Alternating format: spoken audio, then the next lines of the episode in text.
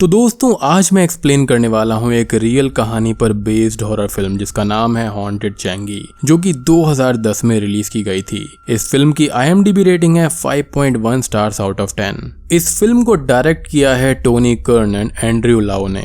और दोस्तों, मैंने हाल ही में जेनिफर्स बॉडी मूवी को एक्सप्लेन किया है, जो कि सक्यूबस के ऊपर बेस्ड है। तो जाकर ज़रूर देखना link is in the description तो चलिए, अब बिना किसी देरी के चलते हैं सीधा वीडियो की तरफ़। मूवी की शुरुआत एक अबैंडेंड हॉस्पिटल को दिखाने से होती है, जहाँ पर एक आदमी अपने दोस्त को ढूंढ रहा था, लेकिन तभी कोई अनजान शक्ति उस पर हमला कर देती है और उसको घसीटते हुए वहाँ से ले जाती है। इसके बाद हमको ये बताया जाता है कि 2010 में एक फ़िल्म क्रू सिंगापुर के famous haunted place, the old Changi hospital में शूट कर रहा था। और इस फ़िल्म में हमें उनकी ओरिजिनल फुटेज दिखाई जाएगी। यानी कि ये एक फाउंड फुटेज फ़िल्म है। और ये वही हॉस्पिटल है जिसके अंदर हमें मूवी का पहला सीन दिखाया गया था। अब इसके बाद हम उस क्रू को देखते हैं, जिसके अंदर director Andrew producer Sheena mic carry करने के लिए फरीद और कैमरा मैन ऑडी शामिल थे। एंड्रयू ने यहाँ पर अपनी इस डॉक्यूमेंट्री के लिए ओल्ड चैंगी हॉस्पिटल का इंट्रो भी बनाया था, जहाँ से हमें उसकी हिस्ट्री के बारे में पता चलता है।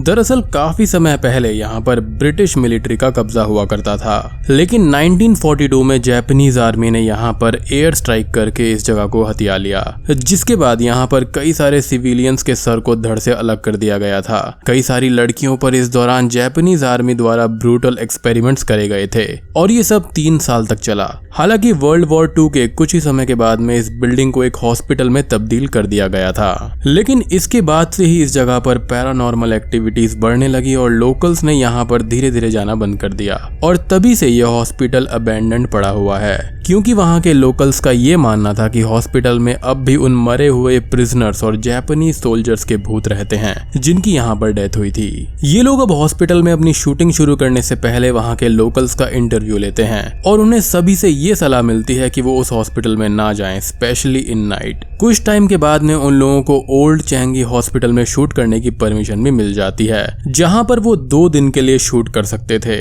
जिसके बाद अगली सुबह वो चारों वहाँ की शूटिंग के लिए निकल जाते हैं। यहाँ अंदर उन्हें सभी दीवारों पर ग्रेफिटीज बनी हुई मिलती हैं।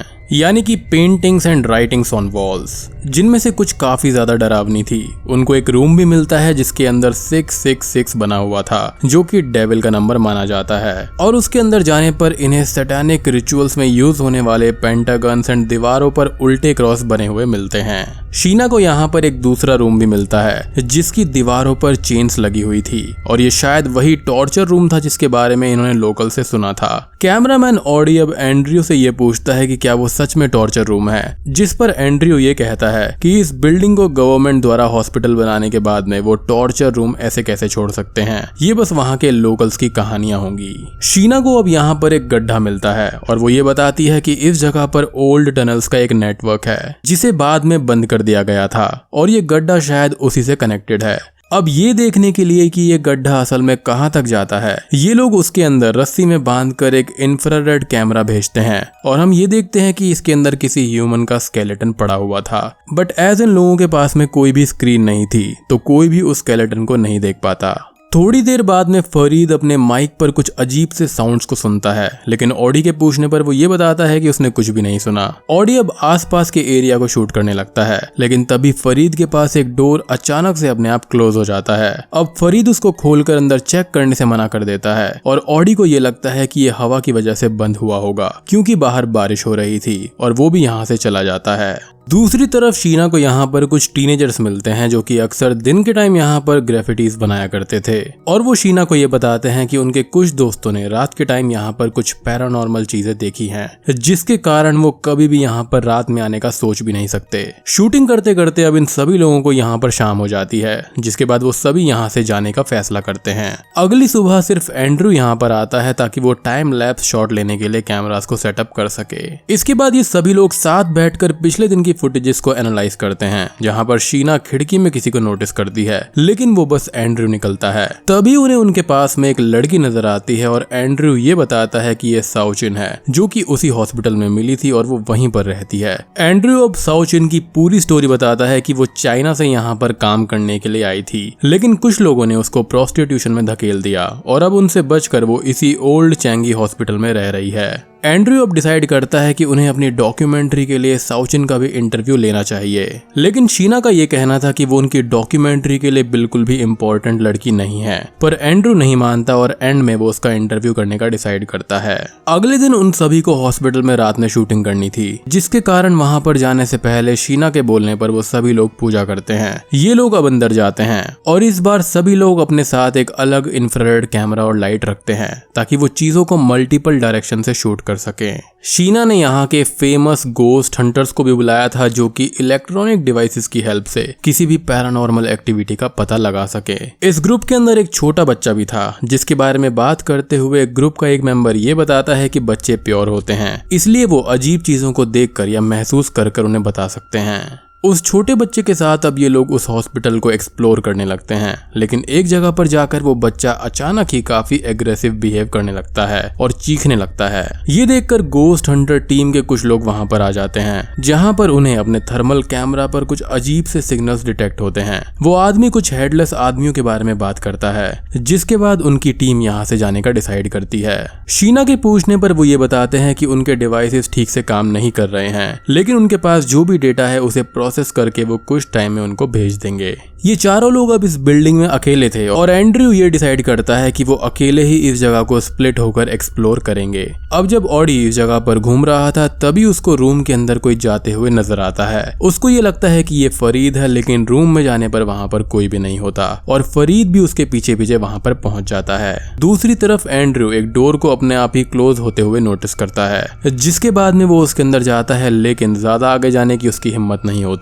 और वो वापस बाहर आ जाता है। ये लोग अब फिर से रीयूनाइट होते हैं, जहाँ पर एंड्रयू ये डिसाइड करता है कि इससे पहले वो अपना सामान रैप अप करे। वो लोग 10 मिनट के लिए दो ग्रुप्स में बटकर बिना फ्लैश लाइट के सिर्फ़ इंफ्रारेड कैमरा से रिकॉर्डिंग करेंगे। शीना यहाँ पर एंड्रयू के साथ जाने के लिए कहती है, लेकिन एंड्रयू उसको ऑडी के साथ भेज देता है और फरीद को अपने साथ ले जाता है। एंड्रयू को यहाँ पर काफ़ी घूमने के बाद भी कुछ नहीं मिलता। दूसरी तरफ़ ऑडी शीना से उसके परफ्यूम की तारीफ़ करता है, लेकिन शीना ये बताती है कि उसने कोई भी परफ्यूम नहीं लगाया है। ये लोग अब एक रूम में जाते हैं जहाँ पर शीना अचानक ही अनकंफर्टेबल महसूस करने लगती है। तभी उनको दरवाजे के पास कोई नज़र आता है और हड़बड़ी में शीना की फ्लैश लाइट नीचे गिर जाती है। और जब ऑडी पीछे मुड़ता है तो एक डरावनी लड़की को ठीक अपने पीछे पाता है, जिसके बाद ये दोनों वहाँ से बचकर भागते हैं। शीना की आवाज़ सुनकर एंड्रू और फरीद भी वहाँ पर पहुँच जाते हैं, जहाँ पर एंड्रू ये कहता है कि शायद से वो साउचिन होगी। लेकिन शीना यहाँ पर काफ़ी डरी हुई थी।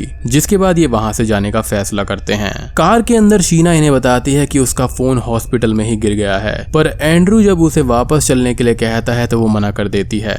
अगले दिन ये फुटेज को एनालाइज करने के लिए फिर से रियूनाइट होते हैं, जहाँ पर शीना ये बताती है कि फरीद काफ़ी बीमार हो गया है, जिसके कारण वो कुछ टाइम के लिए काम नहीं कर पाएगा। एंड्रू अब शीना को उसकी फुटेज दिखाता है जब उसे अनकंफर्टेबल महसूस हुआ था, जहाँ इंफ्रारेड कैमरा की फुटेज में उसके पीछे किसी के डरावने हाथ की शेडो नज़र आती है। लेकिन बाकी किसी के भी कैमरा में ये शो नहीं हो रही थी। शीना ये देखकर डर जाती है, लेकिन एंड्रू ये कहता है कि ये प्रोबेबली उन्हीं में से किसी का हाथ है। लेकिन वो इस फुटेज को मूवी को और भी इंटरेस्टिंग बनाने के लिए यूज़ कर सकते हैं। आई I मीन mean, यहाँ पर इतने सारे रेड साइंस हैं लेकिन इनको फिर भी मूवी बनाने की पड़ी है। खैर अब अगले दिन गोस्ट हंटर्स की टीम भी उनको अपनी थर्मल इमेजिंग की फुटेज सेंड करती है जिसको चेक करने पर एंड्रू दीवार के पास खड़े तीन हेडलेस फिगर्स को देख पाता है और यही चीज़ गोस्ट हंटर्स ने भी डिस्कस करी थी। खैर अब एंड्रू वापस हॉस्पिटल में जाता है ताकि वो साउचिन का इंटरव्यू ले सके।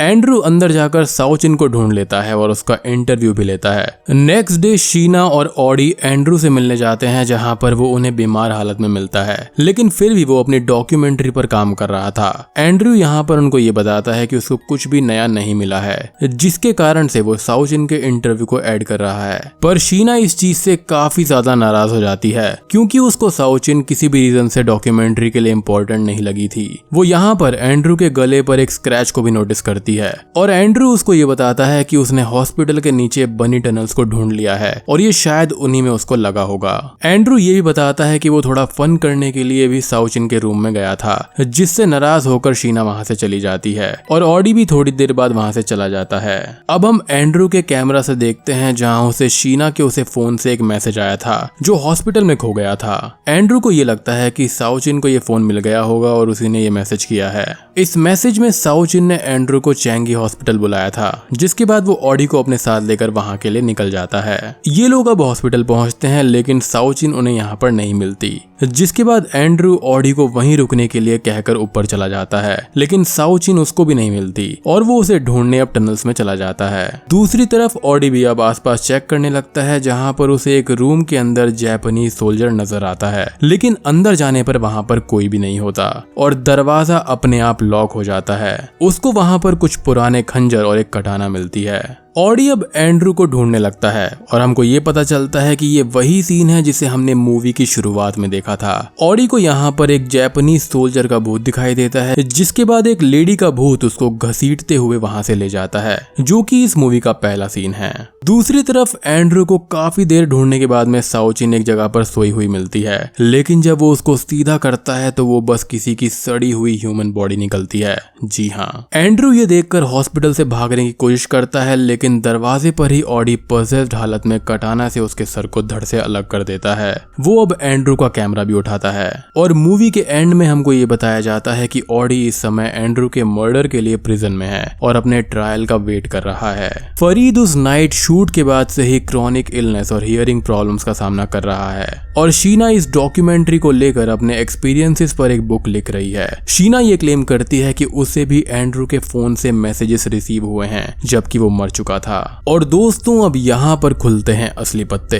इसके बाद हमको साउचिन के इंटरव्यू की फुटेज दिखाई जाती है, जो कि एंड्रू के अकॉर्डिंग उसी चेयर पर बैठी हुई थी। पर कैमरा पर यहाँ पर साउचिन नज़र नहीं आती। एंड्रू अब चेयर को थोड़ा खिसकाने के लिए भी बोलता है और चेयर सच में अपने आप थोड़ी सी मूव भी होती है। यानी कि यहाँ पर साउचिन असल में एक भूत थी जो कि इन सभी को मारना चाहती थी। तो यहाँ पर ऑडी को जिस भूत ने पजस किया था, वो साउचिन ही थी। एंड यहाँ पर साउचिन कैमरा में नज़र ही नहीं आती, और इसी वजह से एंड्रू के अलावा उसे कोई भी नहीं देख सकता था। साउचिन एंड्रू को अपने जाल में फंसाकर उन लोगों को रात के टाइम वहाँ पर बुलाती है, ताकि वो उनको खत्म कर सके। लेकिन यहाँ पर वो पूरी तरह से सक्सेसफुल नहीं हो पाती।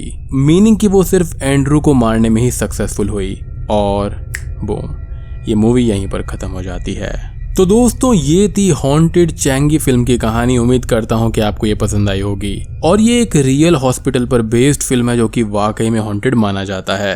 ये मूवी मैंने इसलिए कवर करी क्योंकि मुझे ये काफ़ी ज़्यादा फैसिनेटिंग लगा। उम्मीद करता हूँ कि आपको भी ये वीडियो पसंद आई होगी। पसंद आई है तो वीडियो को लाइक कर देना। चैनल पर नए हैं तो सब्सक्राइब कर दीजिए। तो मैं आप सबको मिलता हूँ अगली वीडियो के साथ में। तब तक के लिए